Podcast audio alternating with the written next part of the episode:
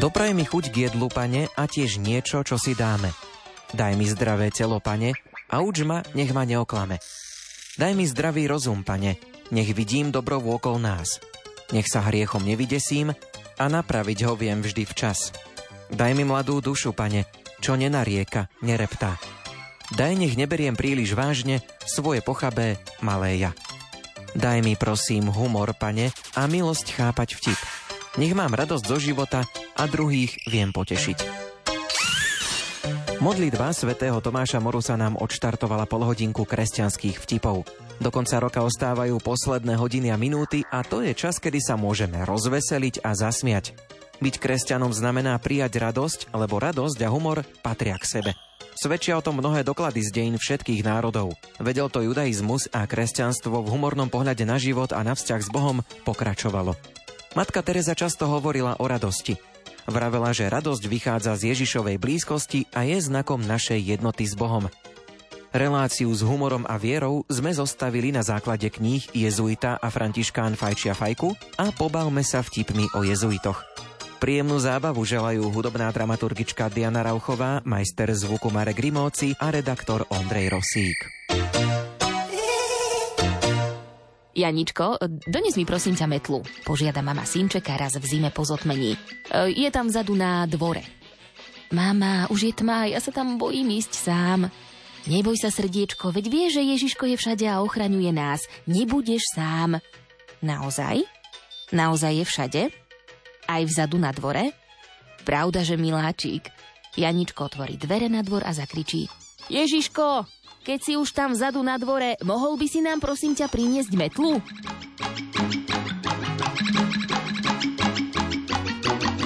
Pán Farár dal vymeniť ozvučenie kostola. V nedeľu ráno však práce ešte neboli dokončené, preto kňaz pokladal za potrebné veriacich na to upozorniť. Pristúpil Gambone s mikrofónom a povedal Mám problémy s mikrofónom.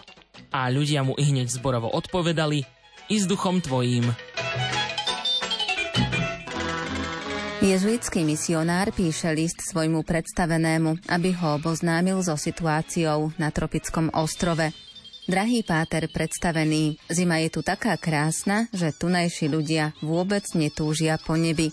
A v lete je taká horúčava, že sa vôbec neboja pekla. Vo farskom dome si sadli ku káve štyri dámy. Pospomínali všeličo, ale napokon ostali pri téme, ktorá každej z nich naplňala srdce pýchou a radosťou.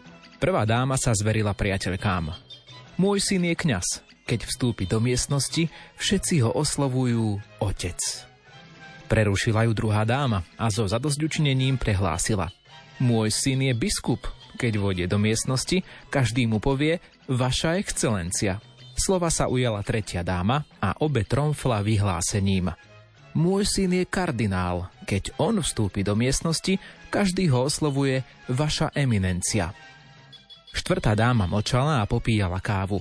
Keď sa na ňu priateľky obrátili, aby aj ona niečo povedala o svojom synovi, položila šálku a ujala sa slova. Môj syn meria 1,90 m, váži 90 kg, je opálený a svalnatý a obleky si dáva šiť u najlepších krajčírov. Keď vstúpi do miestnosti a pozrie sa na prítomných svojimi nebeskými očami, ženy v mrákotách vydýchnú. Ó Bože!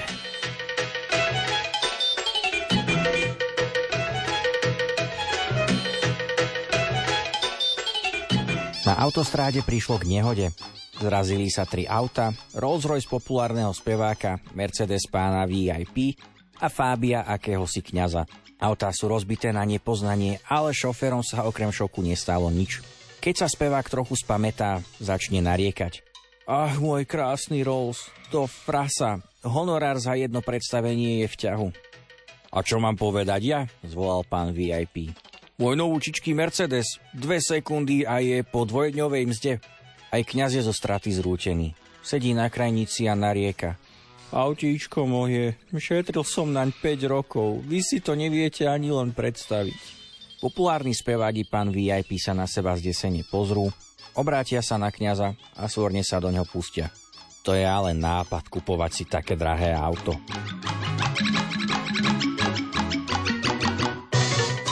Márius a Olívia sa náhodou stretli v chráme Panny Márie. Prišli sa pomodliť. Hoci obaja chceli Matku Božiu prosiť o peniaze, neboli v rovnakej situácii.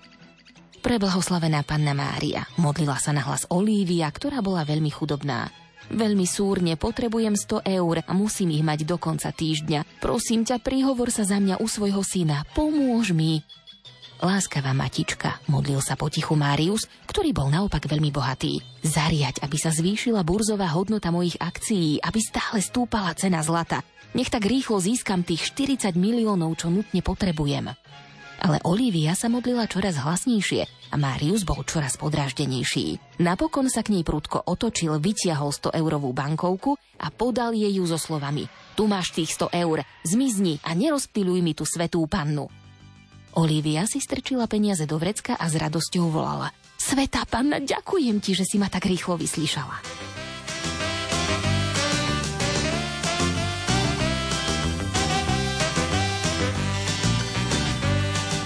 Futbalista vážne ochorel. Dal si zavolať kňaza a opýtal sa ho, či vie niečo o tom, ako je to v nebi s futbalom. Kňaz je úprimný. Neviem vám odpovedať, ale do zajtra vám to zistím. Na druhý deň sa kňaz vráti a chorému oznamuje Mám pre vás jednu dobrú a jednu zlú správu. Dobrá je, že futbalové mužstvo v nebi majú. A zlá, že si v ňom už zajtra zahráte.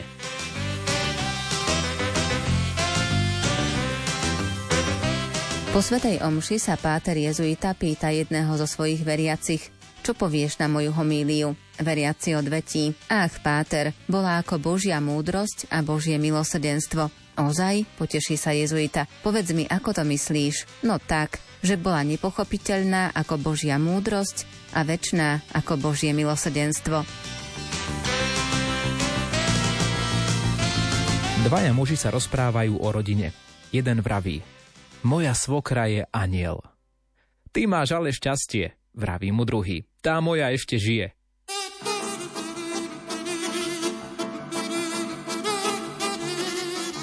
Vo farnosti mladý muž vyhľadá jezuitského pátra a prosí ho, aby mu požičal auto. Ten mu odpovie, nepožičiam ti ho, kým si neostriehaš vlasy. Páter, bráni sa mladík, veď aj Ježiš mal dlhé vlasy. Hm, to máš pravdu, odvetí Páter. Ale Ježiš taktiež chodil pešo.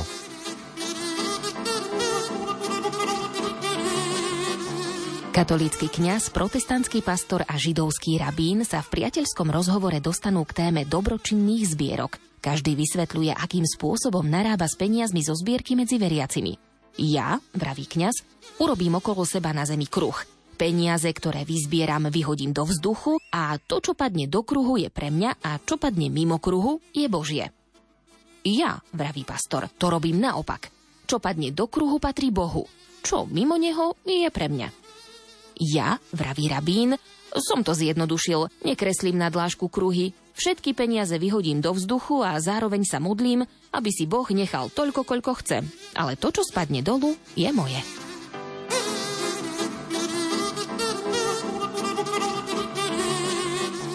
Po nedelnej svetej omši s veľmi dlhou kázňou sa pán farár pri východe prihovoril jednej z farníčok. Milá pani, váš manžel sa necítil dobre, že tak uprostred kázne vyšiel z kostola. Nie, prepačte, pán farár, odpovedala farníčka. On je námesačný.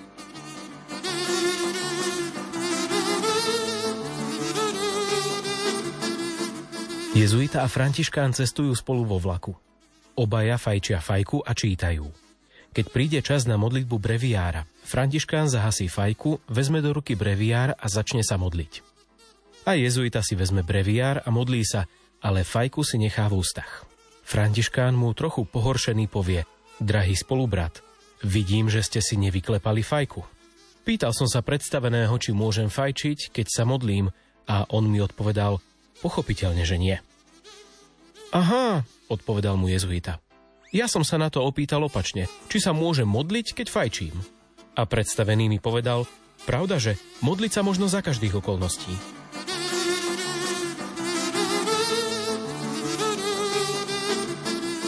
Do vlaku nastúpia dvaja jezuiti. V kupé si sadnú vedľa seba, každý z nich vytiahne knihu, otvorí ju a zbožne číta. Oproti ním sedí starček a zdá sa, že by sa rád pozhováral, ale nik mu neodpovedá. Až keď jezuitskí pátri zatvoria knihy a chystajú sa vystúpiť, starček sa ich spýta. A vy ste odkiaľ? Obaja odvetia. My sme zo spoločnosti Ježišovej. A z ktorej? Z tej prvej alebo z tej poslednej? Pátri sa udivene pozrú na starčeka, ktorý pokojne vysvetľuje. Viete, tou prvou boli vôľ a osol v Betleheme a tou poslednou dvaja lotry na kríži. Sedeli pri stoloch ľudia rôzni v jedálnom vozni na trati Bratislava, Košice a späť čakali na peto starí mladí udreli hlady na trati Bratislava, Košice a späť. Come on, boys.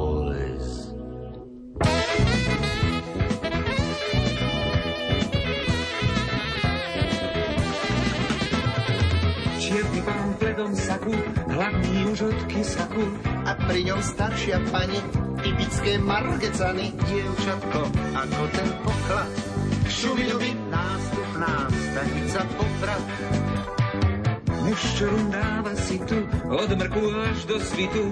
A má furt pocit viny, z hrádku až do Žiliny. Tam ten mi pripomína, mina, mina, bratranca od Trenčína.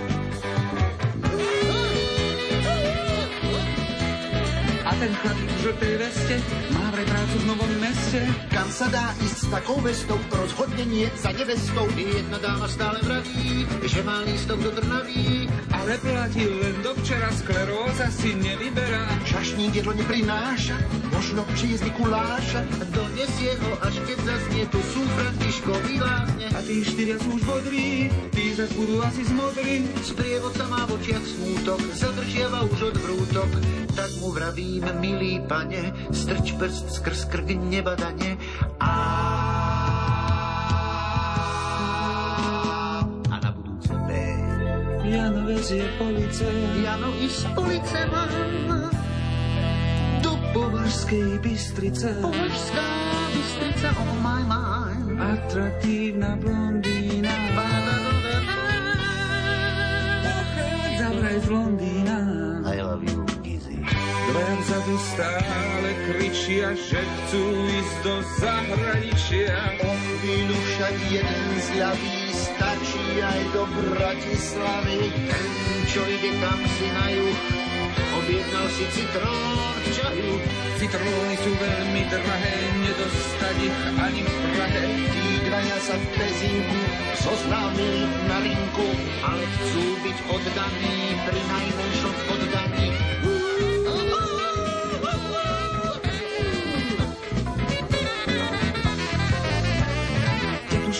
V taške morku, ktorú vezie do New Yorku. Mladý muž sa ženie hurtom, do Mohanu nad Frankfurtom nesie im ta naše párky.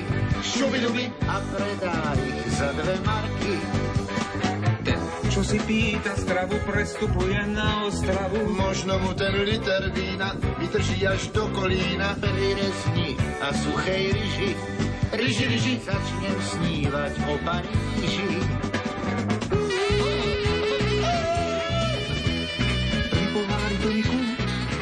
Mysli k Baltiku.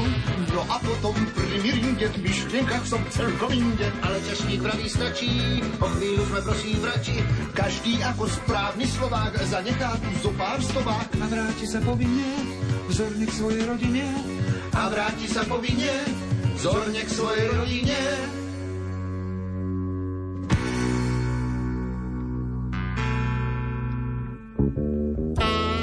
A to bol náš malý hladný svet. Na trati brati Slava Trenčín, Košice a späť. A to bol náš malý hladný svet. Na trati brati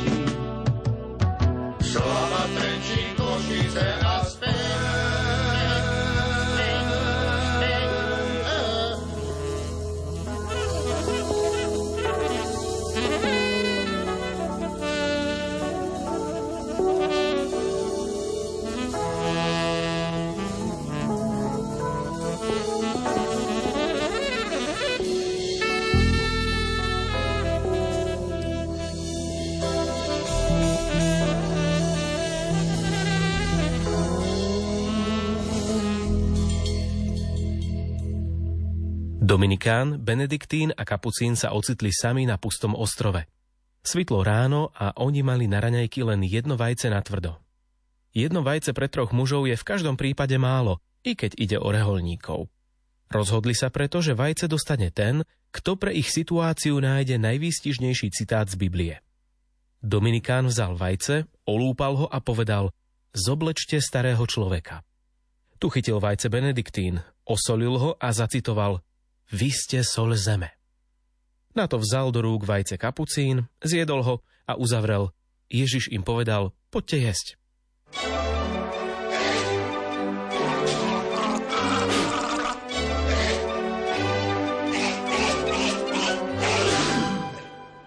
Muž si nevedel spomenúť, kde si zabudol bundu. Šiel práve okolo kostola, nuž si povedal, že na chvíľu vojde dnu a v pokoji porozmýšľa, kde ju mohol nechať. V chráme sa slávila svetá omša. Kňaz práve kázal. Muž si sadol vzadu do lavice a hneď si všimol, že jeho sused má pri sebe práve takú bundu, akú on stratil. Pokladal to priam za znamenie a rozhodol sa, že mu ju v príhodnej chvíli potiahne. Kazateľ medzi tým začala vysvetľovať 10 božích prikázaní a muža kázeň zaujala. Po omši šiel za kňazom a vraví mu Pán farár, musím sa vám poďakovať. Nechýbalo veľa a spáchal by som hriech. Niekde som si zabudol bundu a celkom vážne som uvažoval, že ju ukradnem mužovi, ktorý sedel vedľa mňa.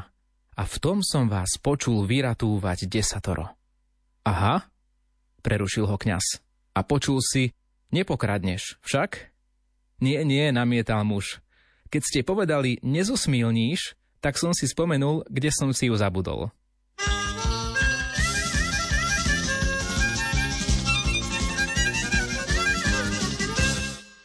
Štyria jezuitskí profesori sa stretávajú každý deň nad Svetým písmom, aby ho verš po verši skúmali a diskutovali o jeho význame. Na konci vždy spočítajú názory, v ktorých sa zhodnú a v ktorých nie. V poslednom čase sa však stáva, že traja z nich dospejú k rovnakému názoru a štvrtý vždy k opačnému. Ten, čo za každým zostane v menšine, sa raz kľúčený obráti k Bohu so slovami Pane, pošli znamenie, ktoré ukáže mojim spoločníkom, že sa mília. Sotva to povie, spustí sa silný dážď. Boh mi dáva za pravdu, prehlási šťastný muž. Ale jeho priatelia odpovedajú, mm, je to len búrka. Jezuita opäť prosí, Bože, pošli jasnejšie znamenie.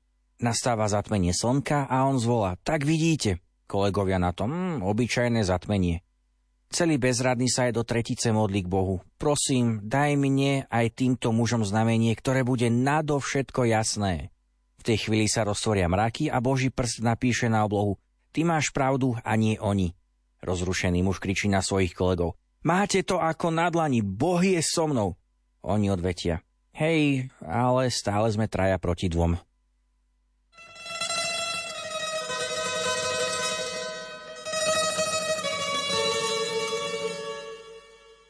Farár stretne jednu zo svojich ovečiek na ulici a osloví ju, ako to, že vás už nevídam v kostole. Lebo na omšu chodí priveľa pokrytcov, odpovedá mu muž tvrdo a díva sa kňazovi priamo do očí. Z toho si nič nerobte, ukončí rozhovor farár. Pre jedného navyše sa miesto vždy nájde.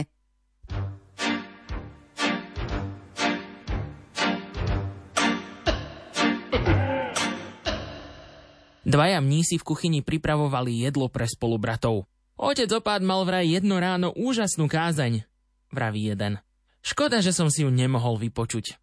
Ó, bola skutočne veľkolepá. Ožil pri spomienke druhý brat. A o čom kázal? No už si nespomínam. Čože? Začudoval sa ten prvý. Hovoríš, že kázeň bola veľkolepá a nevieš si spomenúť ani na tému? Ale brat môj, vysvetľoval opýtaný, to je tak ako s týmto šalátom, čo práve umývam. Voda ho očistí, no na šaláte nevydrží, oschne, ale šalát, a to je podstatné, ostane čistý.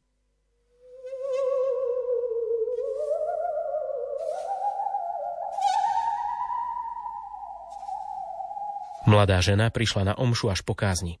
Všuchla sa do lavice a šeptom sa opýtala vedľa sediacej ženy. O čom kázal pán farár? O hriechu, No a? Je proti. Misionár pristane na ostrove. Dobrý deň, pane. Pozdraví ho zdvorilo domorodý chlapec. Nevolaj ma, páne, srdečne mu odpovie misionár. Hovor mi jednoducho, otec. O, to je skvelé, mama sa bude veľmi tešiť. Povedala mi, že sa už nikdy nevrátiš. Po prvej kázni nového farára statočný dedinčan povedal Nový pán farár nie je taký múdry ako ten predchádzajúci, všetko som mu rozumel.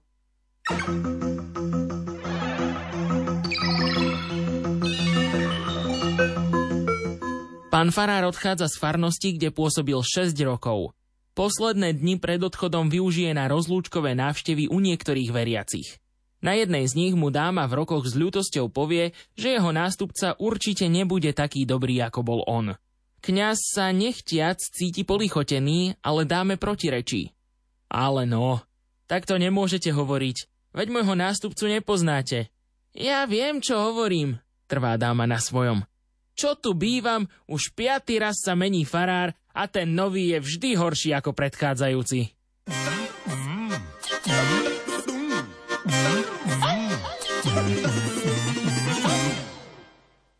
Štyria muži sa dohadujú, ktorý z nich má najstaršie povolanie.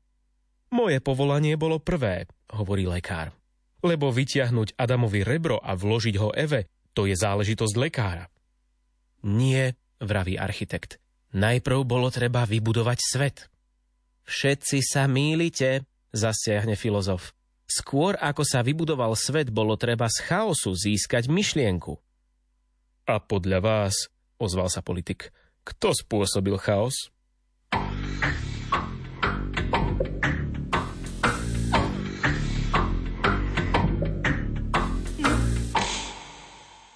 Na skúške z etiky sa profesor spýtuje jezuitského študenta, čo je to klamstvo. Klamstvo bude, ak nespravím skúšku, odpovedá bohoslovec. A to už prečo, spýtuje sa udivený profesor. Klamstva sa totiž dopúšťa ten, kto využíva nevedomosť druhého a tým mu škodí.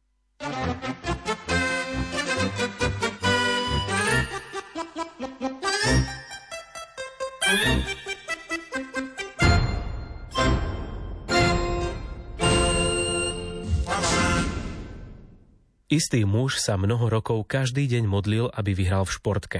Ale pán Boh ako by ho nepočul. Jedného dňa sa muž rozľútostil a povolili mu nervy. Prečo ma aspoň raz nevyslyšíš? skríkol na Boha. A tu sa ozval z neba hlas. Podaj si tiket.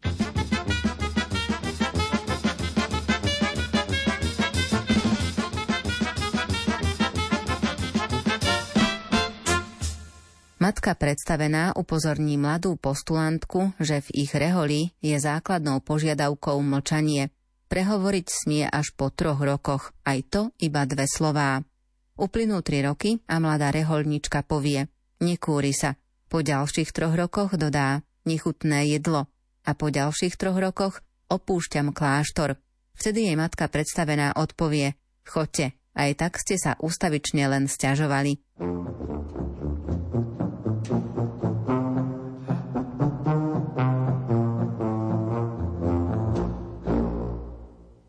Arcibiskupstvo potrebovalo záhradníka. Kostolník chcel dožičiť miesto svojmu priateľovi Ahmedovi, lebo bol nezamestnaný.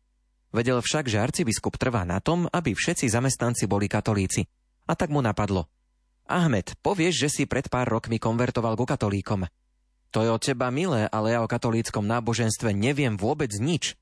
Neboj sa, pán arcibiskup si vieru svojich zamestnancov overuje vždy tými istými otázkami.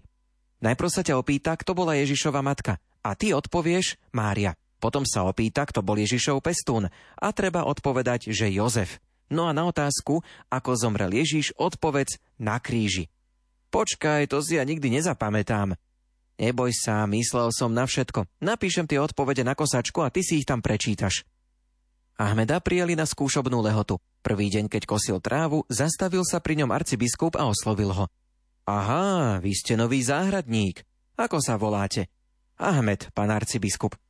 Hm, nie ste katolík? Ale áno, pán arcibiskup, konvertoval som. Ó, to je krásne, zvolal dojatý arcibiskup. Tak sa pozrime, či ste dobrý kresťan. Viete, ako sa volá Ježišova matka?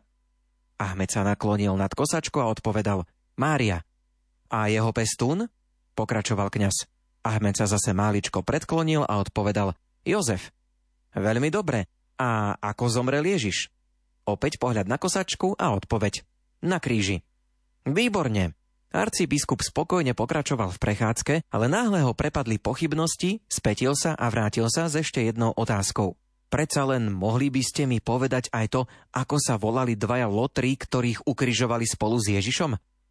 Ahmed sa posledný raz nahol nad kosačku, zdvihol hlavu a so širokým úsmevom povedal Black a Decker.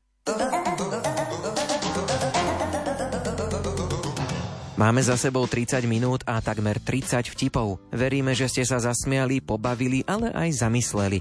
Humor do posledných okamihov roka vniesli Andrea Čelková, Janka Ondrejková, Ivo Novák, Martin Šajgalík, Peter Štancel a Jozef Pikula.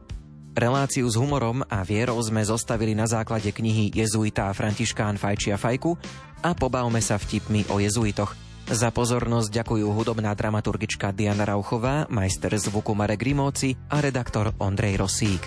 Do počutia.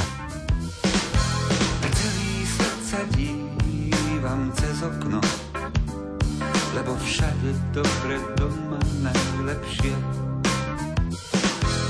Celý svet zabúda dám cez okno. Po ruskej vodke ho mám najväčšie. Chicago, Paríž, Dili, Roma, cez okno vidím a sedím doma.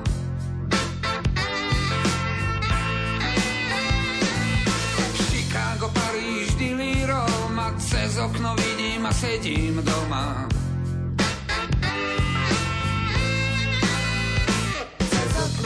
si môžeme týkať cez okno, sa môžeme stýkať cez okno, vyletí dýka cez okno, zastrelím dýka cez okno, sa krásne hýka cez okno, urazím strýka cez okno, budeme pikať cez okno, skúšame dýchať.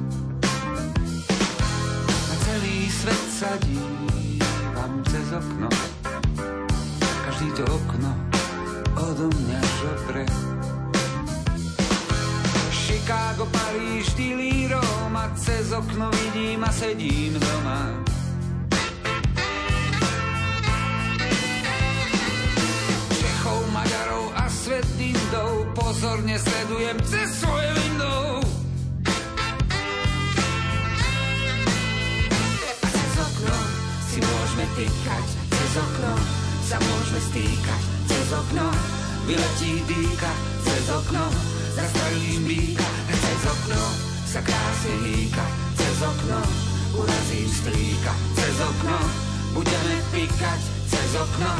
Mi môžeš vieš